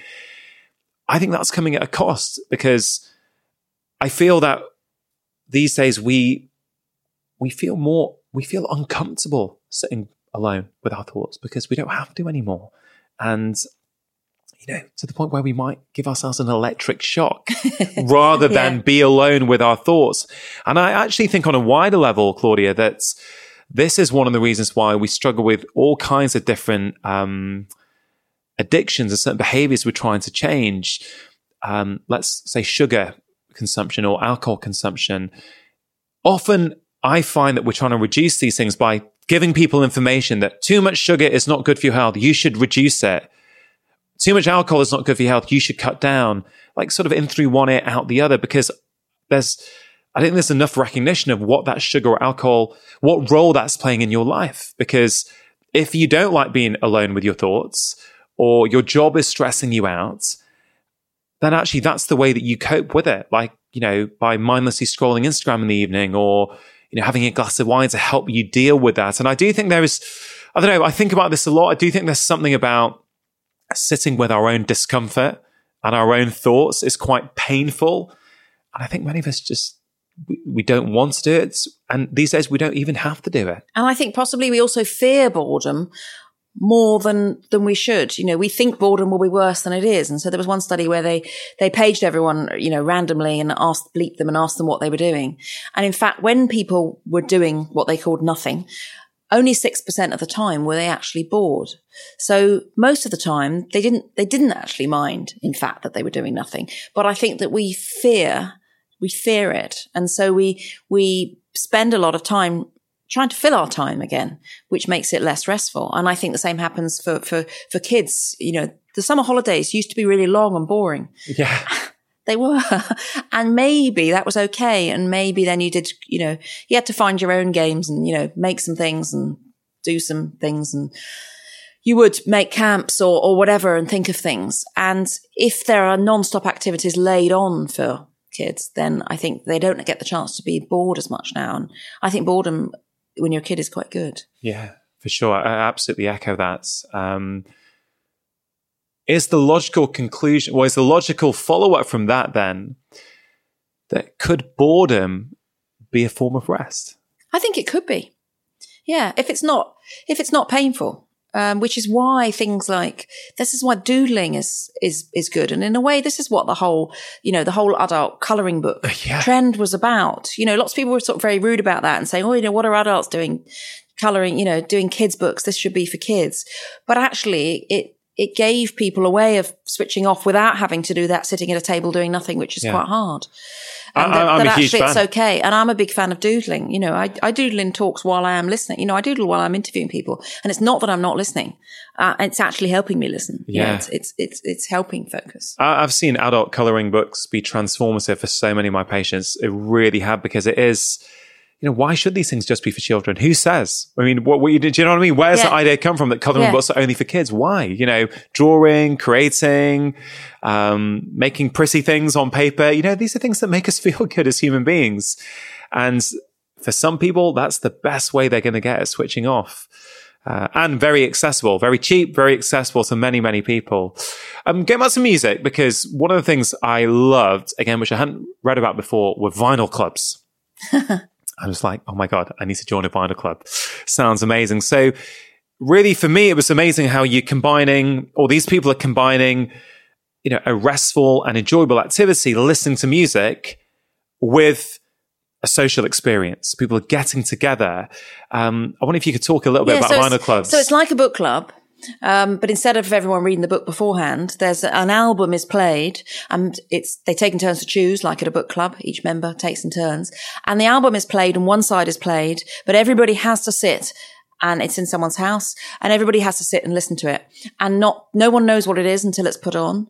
And then they're not allowed to talk through it and say, Oh gosh, I remember this. Oh, it was when, you know, I was a student or whatever. They're not allowed to do that. They must wait until it's ended because one of the ideas is that they think that people are not listening to music properly. And then when the first side has ended, then it can be discussed and everyone can chat and do what they like and, you know, go and get a drink or whatever they want to do. And then the second side is listened and then there's silence again while people really listen to what's happening, but in a communal, in a communal way, which is lovely, which is a bit in a way like, you know, concerts and gigs. That's what, that's what they are. You're listening in a communal way to something that's, that's beautiful. Yeah, I loved that. I thought it was such a lovely idea of people getting together, listening to something, listening to. Look, I'm, I'm a bit of a, you know, I've, I've probably got a slight bias here that I'm a huge fan of albums, and I, you know, as someone who's played in bands for years and written songs and stuff, I kind of, I really feel strongly that these things have been created in a certain order. You know, when you put a track list together, there's a certain flow to an album. And I do think, and again, this is, I, hope this is not musical snobbery. This is just my own bias is that, you know, I think we've lost something with this culture where we could just choose song and choose, I want that song from there, that song from there, make my own playlist. Of course, I do that as well. And that's, that's great. But I do often try with my kids to actually listen to an album from start to finish. And in the end, aren't there? There are so many songs where the next song, you can hear it in your head the moment Yeah. you finish forever. Whenever you hear Forever. that song, you can hear the next one on the album that doesn't, doesn't happen as much now. Yeah, so I can see, and I love that you said at these vinyl clubs that they for the first for the A side of the the of the of the record, you're not allowed to talk. So you really are all. I th- I imagine that must be quite a powerful experience of sitting there with your you know your peers in a room listening, not being allowed to talk, but you're all sharing the same experience, you're the same speakers. I think it's incredibly powerful, and I wonder actually if these things are going to start exploding in popularity as um, you know, as, as many of us feel a bit more isolated in society and we're, we're missing out on these kind of shared experiences. And that, and something that's of, as you say, of the longer, longer duration as well, that it's not just one song and then another song Yeah. and another song. Cause it's not as if music's not popular. You know, music is still hugely popular, but sort of jumping from track to track. And so maybe, maybe there will be a resurgence of, of listening at length If, if you were, in if you, silence. if you were hosting a vinyl club tomorrow, what record would you choose? Oh, that's such a good question. Um, I would choose a record I got for Christmas. Now I'm going to remember what it's called. It's called Polar Bear. Polar something. Do you know it? I don't, I It's- think I do, but I can't of, remember. Um, jazz. Okay. And they split up about uh, two years ago, maybe. It's sort of jazz, but it's oh, it's amazing, but it's brilliant. And I've listened to it a lot since Christmas. Right, I'm going to get hold of it tonight Oh. then as a as a recommendation. I think for me, I'd probably choose if I had to if I was put on the spot now. I, think, I don't know if you've heard an, of an artist called Ryan Adams, not Bryan Adams, Ryan Adams with an R. Um, his album Gold for me is just pure genius from start to finish. So I can't think of anything I'd rather do than sit together with a group of friends and literally listen to that in silence. I think it would be just incredible. So we're going well off track now, but it does give me an idea what I might do as a restful activity with my friends at some point. Okay. So music, I think a lot of people will get, and hopefully this has helped them realize actually there are some real value for your brain of listening to music. There was something you wrote about which made me actually think that you know, you really made me want to go to a classical music concert. I've not been for years, but the way you were explaining what happens in your brain it was really incredible. And I thought, you know what? I used to play in orchestras. I used to do a lot of this stuff, but I haven't been for years. And you were saying how actually mind wandering at these events is part of the experience. Yeah. Yeah. And that's okay. And that was something I very much hadn't realized when I first started going to classical concerts. I went because my partner liked it. And uh, and he would sit there and seem not to be fidgeting at all whereas I'd be quite sort of fidgety. And I was trying really hard to concentrate on the music and I thought you were supposed to concentrate on the music throughout and not be distracted by oh look what he's wearing and I wonder whether I wonder whether they mind that they're always sitting right in front of the drums. That must be really noisy. Have they got earplugs? And all those sorts of things that I'm wondering. And I thought that everybody apart from me was concentrating properly but it turns out they're not and that sometimes they're thinking about other things and what they'll do tomorrow and all sorts of other things or memories that it might evoke. And that actually it's a jumping off point to daydreaming. And, you know, daydreaming is, is another one that appears in the list and is something that, that we know does have real benefits as long as people are not just ruminating about negative things. And, and the same happens with with reading. And so there are, you know, studies where they follow people's um, eyes while they're reading and you can track their eyes and you see them going across the page and down the page. And then sometimes they're not concentrating, which is called mindless reading. And you can tell that they're daydreaming instead. And we've all, of course, done this where you read, you end up reading the page again and again because you're not taking it in. But they don't slow down for the unusual words. And usually people do slow down for the unusual words. So you can tell that people are daydreaming, but that that is okay as well. And that maybe things like a, a concert and also a, a book, maybe a jumping off point for daydreaming where the brain can do its own thing and go off and and make connections and think about what it will and actually be very active you know surprisingly active for something that feels restful. Yeah i mean that, that's really fascinating especially in the context of reading because i know that feeling that you want to you know get some time to sit down and read and as you're reading you just can't focus your mind keeps wandering. And I guess instead of beating ourselves up, we can recognize that that has benefits potentially. Yeah, or, yeah. You know, that daydreaming is fine too. Yeah. So we shouldn't beat ourselves up for not concentrating on it. And obviously, if you've, you know, if you're reading something that you've got to work, read for work and you're supposed to have done it within half an hour and you're not concentrating or you're trying to revise for an exam or something, then that's difficult. Or maybe you need a break and then come back to it. But if if it's you know reading for pleasure, then then that is absolutely fine to daydream. And we know that daydreaming seems to bring lots of different benefits, and there's different theories about why that might be. You know, some people will say it's a bit like um, uh, dreams uh, consolidating our our memories and and organizing them, if you like. That maybe daydreaming is also doing something, is organizing our thoughts, is trying to look for different connections between things. Lots of people have looked at the links between daydreaming and creativity, and if people daydream for a while, then they may come up with some good ideas. Yeah. And that actually, uh, and then another theory is Moshe Bar's theory, which is that maybe we're practicing for things that might happen, even bad things that might happen. You know, if who hasn't, you know, sat on the plane and imagined that uh, when they're reading out the, you know, safety demonstration, well, what if it actually does crash and what will that be like? Can you imagine all those things? And in one way, that's, you know, not very nice because you're about to do something and that makes you, makes you slightly scared. But on the other hand, how much are we practicing for if that, if that happens? When we then think, oh, I've thought about this and what I would do is this. And yeah. sometimes we are daydreaming about the worst happening and, uh, or imagining what it would be like if someone died. You know, whenever we hear about someone else dying, we imagine about what it would be like if the people close to us died. Yeah. And maybe that's not a bad thing. Yeah, absolutely. I mean, reading was an interesting one for me because that was top, wasn't it? Yeah. Reading. Yeah. Um, like the number one thing that people would feed back that they regard as restful. And it's it's quite an active thing to do reading, isn't it? It's, it's, going back to what you said at the start. It doesn't have to be an inactive task no. to be restful, but I would say with reading, it often requires quite a lot of cognitive reserve and yeah. brain power. Yeah. So that's quite interesting that people find that restful, yeah. that we're actually doing a task that's using up a lot of our attention and brain power, yet we're finding that yeah. restful. And I think that is because of partly it's it's distracting qualities that because you're really concentrating, then those worries that are going round and round in your head and that are bothering you, you're taken away from those. You're taken straight into, particularly if it, if it's fiction, you're taken straight into somebody else's life, or even if it's nonfiction, you're taken to a, the life of someone else and away from yours. And so I think it's distraction is a big part of it. Escapism is part of it. And again, that it forces you to, it forces you to stop and for a time do something else and and not jump from thing to thing. And i think that's partly the thing with all of these activities that they they get you to stop for a while. Yeah so so important. Claudia when did you come up with the idea of writing this book? Was there a particular moment? Was there was it the fact that you saw the results of the study and you thought wow that's incredible i mean what was it that, that led you to write such an important yeah book? so it was it was after spending you know part of two years as this at this residency at wellcome and then and then seeing the results and then seeing how really interested people were in those results and how people were then saying oh so it's okay to rest then.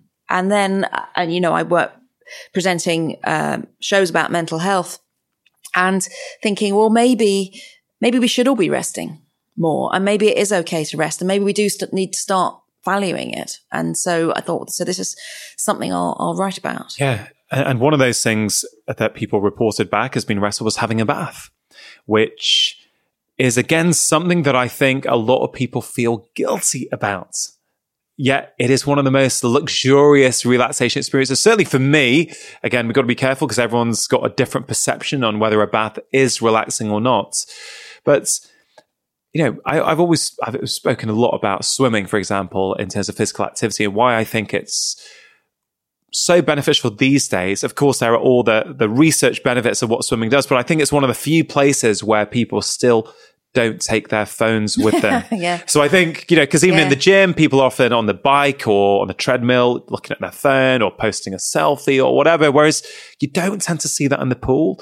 And so I kind of feel that being in a swimming pool is giving your body a workout, it's giving your mind a bit of a workout, but you know, you're switching off. Yeah, it's that's what it is. It's these activities that help you switch off That they almost by force doing you to. something. They force you to, sort of by you doing something else. Yeah. And so for me, like I, I grew up in a family where no one had baths. Like I think, you know, I think they thought, I don't know if it's a cultural thing. My parents, you know, came over from India in the 1960s. You know, a bath wasn't just something that, you know, we did. You know, I, I think that is a cultural thing. It's not, it's not a typically Indian pursuit. And I found that super interesting that, Uh, particularly over the last five, ten years, particularly the last five years, I'd say, as I've really been writing a lot about stress and relaxation and seeing the value and the scientific value of these pursuits, I'm thinking, well, I love, particularly this time of year, yeah, it's you know, fantastic. it's dark, you just run a bath, and even if you just have 15 minutes, you just feel like a, you feel, you know, you really feel like you've nourished yourself afterwards. You've taken a bit of time out. You know, you're not going to, well, of course you technically could. You're not really going to do your emails in a bath. I'm sure some people do. Some do. people do lean over the edge with their phones. Do they? Yeah. Yeah. I mean, I, It's always dangerous I dropping will in. sometimes listen to a podcast in the bath. Um, I have occasionally been on social media, but I, I generally will put either put a podcast on that I want to listen to, some music, or I just leave the phone outside and then, Yeah. you know, you just, but it's, it's something that is quite a British thing to do, I think, having a bath. I think yeah. Um, and uh, it was a UK test, wasn't it? Uh, it was global. Was it So, global? Yeah, yeah, it was global. So in fact, people from 135 different countries took part. And I wonder, you may not know this, but was there a difference in people from different countries in terms of liking a bath? And if there is that, you know, did more Brits like having a bath than, let's say, people from other countries? There wasn't especially for having a bath. There was for uh, a few activities, um, and so being alone um, came top in Germany, and uh, being out in nature came top in Canada. Um, rather than reading, and other than that, many of them were the same. But the people that having a bath was particularly popular with were young people, which I thought was interesting. That the younger people liked baths more than the older people I wonder why that is. and uh, and I I wonder if it feels like more of a more of a luxury um, than it did. And it's interesting because you know many new homes now are being built without baths, and many hotel rooms now you can see where the bath was, and instead they've got a long shower compartment, which I think is a terrible shame personally because I love them, and I'd be very sad if the bath goes. I know they're not so environmentally friendly, but you can make up for that in other ways. you, actually, that reminds me, I think, I think I read this in, what was it? It was, what was the story? You, I think, and your partner were hiking somewhere, and I think you mentioned the story about Oh, you. Oh yes. You were looking forward. Yeah, tell it. Why don't you tell we it? were 'Cause it's- hiking in Torres del Paine um, in Argentina, the most, you know, amazing, amazing place. And I thought this walk was going to be about three and a half hours long. I didn't particularly like walking then. Anyway, 11 and a half hours later when we got back with my knees really hurting and so on, but it converted me to walking. I suddenly realized how, again, you haven't got to concentrate at every moment of walking. I thought you had to do that too. Maybe this is just me, but you're allowed to daydream while you do that and you don't have to enjoy every single moment. You're allowed to think, oh, my knees are a bit sore now. But we finally got back. We had booked a B, room in a B&B beforehand. And, uh, so that we definitely had somewhere to stay when we got back. It was very late by the time we got a bus after the walk. And we got back to the B&B and I could see the light on in the room that we were going to have. Not, not a special room or anything, but it did have a bath. And I could see another couple unpacking their stuff in our room, ready to get in my bath as it felt at that moment. And all afternoon, while my knees were really hurting, I've been thinking, oh, but soon I get to get in that bath. And it'll all be fine when I get in that bath. And we got there, and because we were so late, she thought we weren't coming back, the person who owned it. And so she'd given the room to somebody ah. else. that is harsh. Alas. So we had to carry on walking around in the dark at sort of half past nine in, in the evening in this tiny town, trying That- to find somewhere else to That, sleep. that doesn't sound very restful. No, that wasn't restful. That wasn't restful. But this image of the bath had been in my mind all Yeah. day. Yeah, that really struck me when I read that. I felt your pain as I was reading that. Uh, look, Claudia, I've, I've really, really enjoyed chatting to you. Um, I, I really do think it's a wonderful book and it's really elevating rest to the position I think it deserves. And as you say, sleep has started to get that recognition in with the public, with healthcare professionals, with doctors, with businesses. I think people are now starting to recognize the importance of sleep. And I really hope your book helps provide, um, you know, a spark in some ways for rest to also be given the same priority. I would imagine so far, from what I've seen, uh, um, that you know, individuals might start to understand the value of rest. I really hope companies do because I think businesses can play a huge role in our well-being. Have you seen any evidence that, you know, companies and businesses are actually taking rest seriously? Well, it's interesting. I mean, I've had, I've, because I've had lots of, since the book came out, I've had so many tweets from people saying that they're putting it into practice in their own lives and that they're already trying things and that that's working, which is, you know, absolutely lovely that not only do people read it, but take notice of it, try it and then find it works is, is, you know, very, very satisfying. I haven't seen that much from businesses so far. And I think, you know, it's interesting. There's all this talk about the four day week and could we work, um, four days, but be paid for five days and work and fit the work into fewer hours. And in one way, that seems a great thing because then people could have three days off and that would be very good for them. I think the big risk for that, and nobody knows yet because not enough research has been done on that. But in order to make those four days really work, and if you had the same amount of work to fit in, you would have to work flat out on those days, which would take away those restful moments. And those bits where like, you know, you chat to a colleague and you all chat about, you know, the box set you've all been watching or muck about for a bit. Yeah. Those are really powerful things that can make, could make an unbearable job bearable and just make work great. Um, and, wo- and a workplace that's a friendly place, great. And that and helps you build relationships with people and they're just important in loads of ways. So I think if we were to expunge all, all fun and any, any tiny break or any moment where you're not concentrating, that would be a really a bad thing. And I think that it's true that many companies now talk about taking well-being seriously. Um, and, but that may just mean they have someone to come in and, you know, tell everyone they should do yoga when Yeah. what they could be doing instead is changing some working practices Yeah. so that people can take an hour for lunch. Because, you know, I was saying earlier, you know, it'd be great if everyone took an hour for lunch. Of course, people can't because they can't get the work done in that time or they'd have to stay on at the end of the day to do it when they're probably not paid for their lunch break and Yeah. probably are allowed an hour's lunch break. And then some places, you know, many shops only allow people 20 minute breaks at a time and that's not really long enough. But a lot of companies, I guess, you know, the opposite to that is that they won't recognize that actually giving their employees an hour off at lunch or even half an hour off at lunch will probably increase their productivity and their speed of work Yeah. when they get back. Yeah. So I think it's all these things need to be factored in. And you're right, it's a really great way of looking because I'm, you know, I'm sort of very interested in this four day week research. Um, again, I'm like you wanting to see more of it to see literally what are the, the what are those uh, those impacts. But there was, I think, a Swedish company a couple of years ago who reported that, you know, our employees love it. You know, they're getting three day weekends. They're being way more productive in those four days. But I guess then if you're looking at rest time and you qualify some of those moments looking at Instagram or actually chatting at the water cooler, if we, if we call those restful moments, it's interesting, isn't it, to think about this dilemma? Like, could you have the same amount of rest in your life? Like you don't have rest for four days. I'm being a bit extreme here, but Yeah. you have it for you have loads for three days. Or can you have it just dotted in throughout? What's going to have more impact? I don't know the and answer nobody to that. knows exactly. But that might be the trouble that you may have four really intense days and spend your fifth day sort of recovering from all of that, exhausted, then perhaps do something nice at the weekend.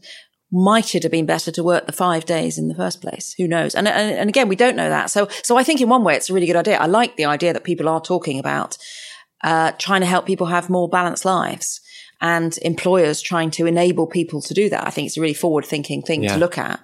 I think it needs to be implemented really, really carefully because it just all depends on the workload. Uh, And I guess tech might be able to help us here. Tech might be able to help us be more productive and efficient on those four days, especially if, you know, emails are known to be one of the biggest time drains in society. And I think, you know, if there were better practices around how many emails get sent, how how can we be a bit more productive in our work days. I think there could be a way of getting it to work, but you know, time will tell, and we'll see if it does take off as an idea. Uh, Claudia, this podcast is called Feel Better, Live More. When we feel better in ourselves, we get more out of life, and I think we could strongly make the case that when we rest more, we get more out of our lives. I always like to leave the listeners with some actionable tips in terms of things that they can think about doing immediately to start improving the way that they feel. I know we've covered a lot of them already, but I wonder if you could give some of your, you know, top take home tips. Uh, of course, I would highly recommend people read the book. I think it's brilliant. I think there's so much useful information in there, but I wonder if you could share some of your top tips for my listeners. Yeah, so I think what people should do is find their own prescription for rest and work out which activities, as we said, are the ones that will be most restful for them. Maybe then prescribe themselves 15 minutes of doing, of doing that activity when they, when they can. Um, and to somehow stop fetishizing busyness to sort of think just because you're busy, what are you busy with? Is, is that, is that a good thing? Is that what you want to be doing with your time? And you can make more time in the future by stop overestimating how much spare time you'll have in the future. Most people think that in the future there'll be better organized versions of themselves and they'll have more spare time. And I'm sorry, but that is not, is not the case. You're probably not going to be a better organized version of yourself in the future, which is okay too. So you're not going to have more time unless you start saying no to some more things in advance. And I think one thing that's really useful is because we think the future will be different, we tend to say yes to things that are further away in the future when maybe we shouldn't. So if somebody asks you to do something in six months time that involves traveling to the other side of the country, and then you think, oh, that's a good idea. I'll do that. Um, maybe if you imagine it was the week after next, would you be horrified by that idea? If you would, because you couldn't possibly fit it in, you'd be too busy. The same will happen when you get to that in six months time. So imagine the thing in the future is in a couple of weeks and then see, do you still want to do it or not? Or, or is it something you don't, can't fit in? And also, I think if people are trying to to make more time for rest, there's one thing to be really careful of, and that's to not accidentally give up the most restful activity you do, which sometimes people do. So sometimes people, I don't know, they might be, you know, belong to a choir or something and then think work's getting, you know, there's too much work and, and uh, time with family and it's all getting on top of me. I know I'll stop going to choir when that might be when they get there, the one thing that is sort of keeping them going in a way that's really good for their mental health. And that is the thing where they feel rested and refreshed after it.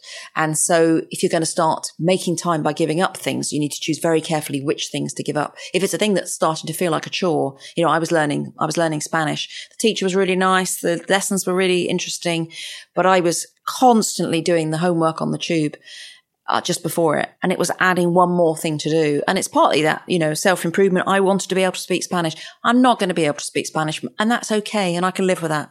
And it would be nice to be fluent in Spanish. Not going to happen.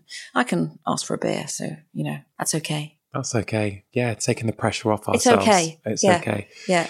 Claudia, thanks so much for sharing that. Um, if people want to connect with you online, where can they find you? They can find me on my website at claudiahammond.com. They can find me on Instagram and Twitter at Claudia Hammond. And we will put a link to everything we spoke about. We'll put a link to your book. Put a link to your social media handle, um, your social media handles in the show notes page for this episode of the podcast. Claudia, thanks so much for making time. Uh, I found it quite a restful experience talking to you today. I hope you did I as did. well. It was very nice. Lovely chat. Yeah. Yeah, and maybe we'll continue this at some point Yeah. again in the future. Cheers. That concludes today's episode of the Feel Better, Live More podcast.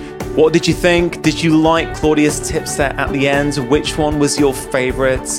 As always, do have a think about one thing you can take away from our conversation and start applying into your own life. I think that 15 minutes of restful activity each day can be a really simple way of reconnecting to rest, reconnecting to who you are, and reconnecting with yourself. Do let Claudia and I know what you thought of our conversation on social media. Claudia is active on Twitter at Claudia Hammond and on Instagram at Claudia underscore Hammond underscore. I, of course, am on Facebook, Instagram, Twitter, and on LinkedIn. And look, everything that Claudia and I discussed today, including links to some articles in the media about Claudia and her work, and links to her books, are available to look at in the show notes page for this episode, which is drchatterjee.com forward slash 95. So if you want to continue your learning experience now that the show is over, do head on over there. Now, look, prioritizing some time for yourself is something I think is very, very important for our physical health, our mental health, but also our emotional health. My brand new book, Feel Better in Five, makes looking after yourself really, really easy. This is a book that is all about helping you to take action in your life. Everything in the book takes only five minutes to do. And this is not only what I have found to be practical and sustainable in nearly 20 years of clinical practice, it's also what the science of successful behavior change supports. So, if you're looking to understand how to create new habits that you can build on over time, do check out the book. The message in it is deceptively simple, but it is a highly effective plan. And feedback so far has been really, really good. Many of you I know are already using this book as a way of making helpful changes in your life. And look, even the busiest person has five minutes to look after their health. The book is available in all the usual places online on Amazon, Waterstones, but also in bookstores around the UK. It's also available in Australia, New Zealand, and India, and many more countries will be following very, very shortly.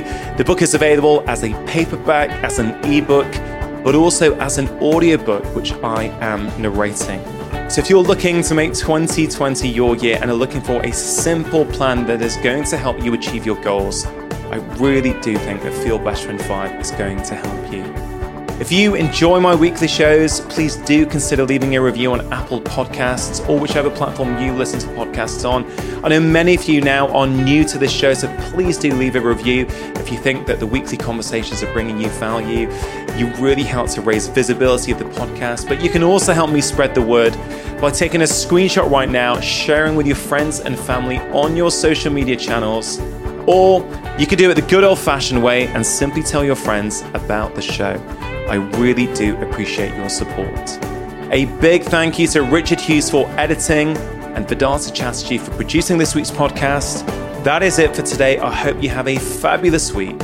Make sure you have pressed subscribe, and I'll be back in one week's time with my latest conversation. Remember, you are the architects of your own health.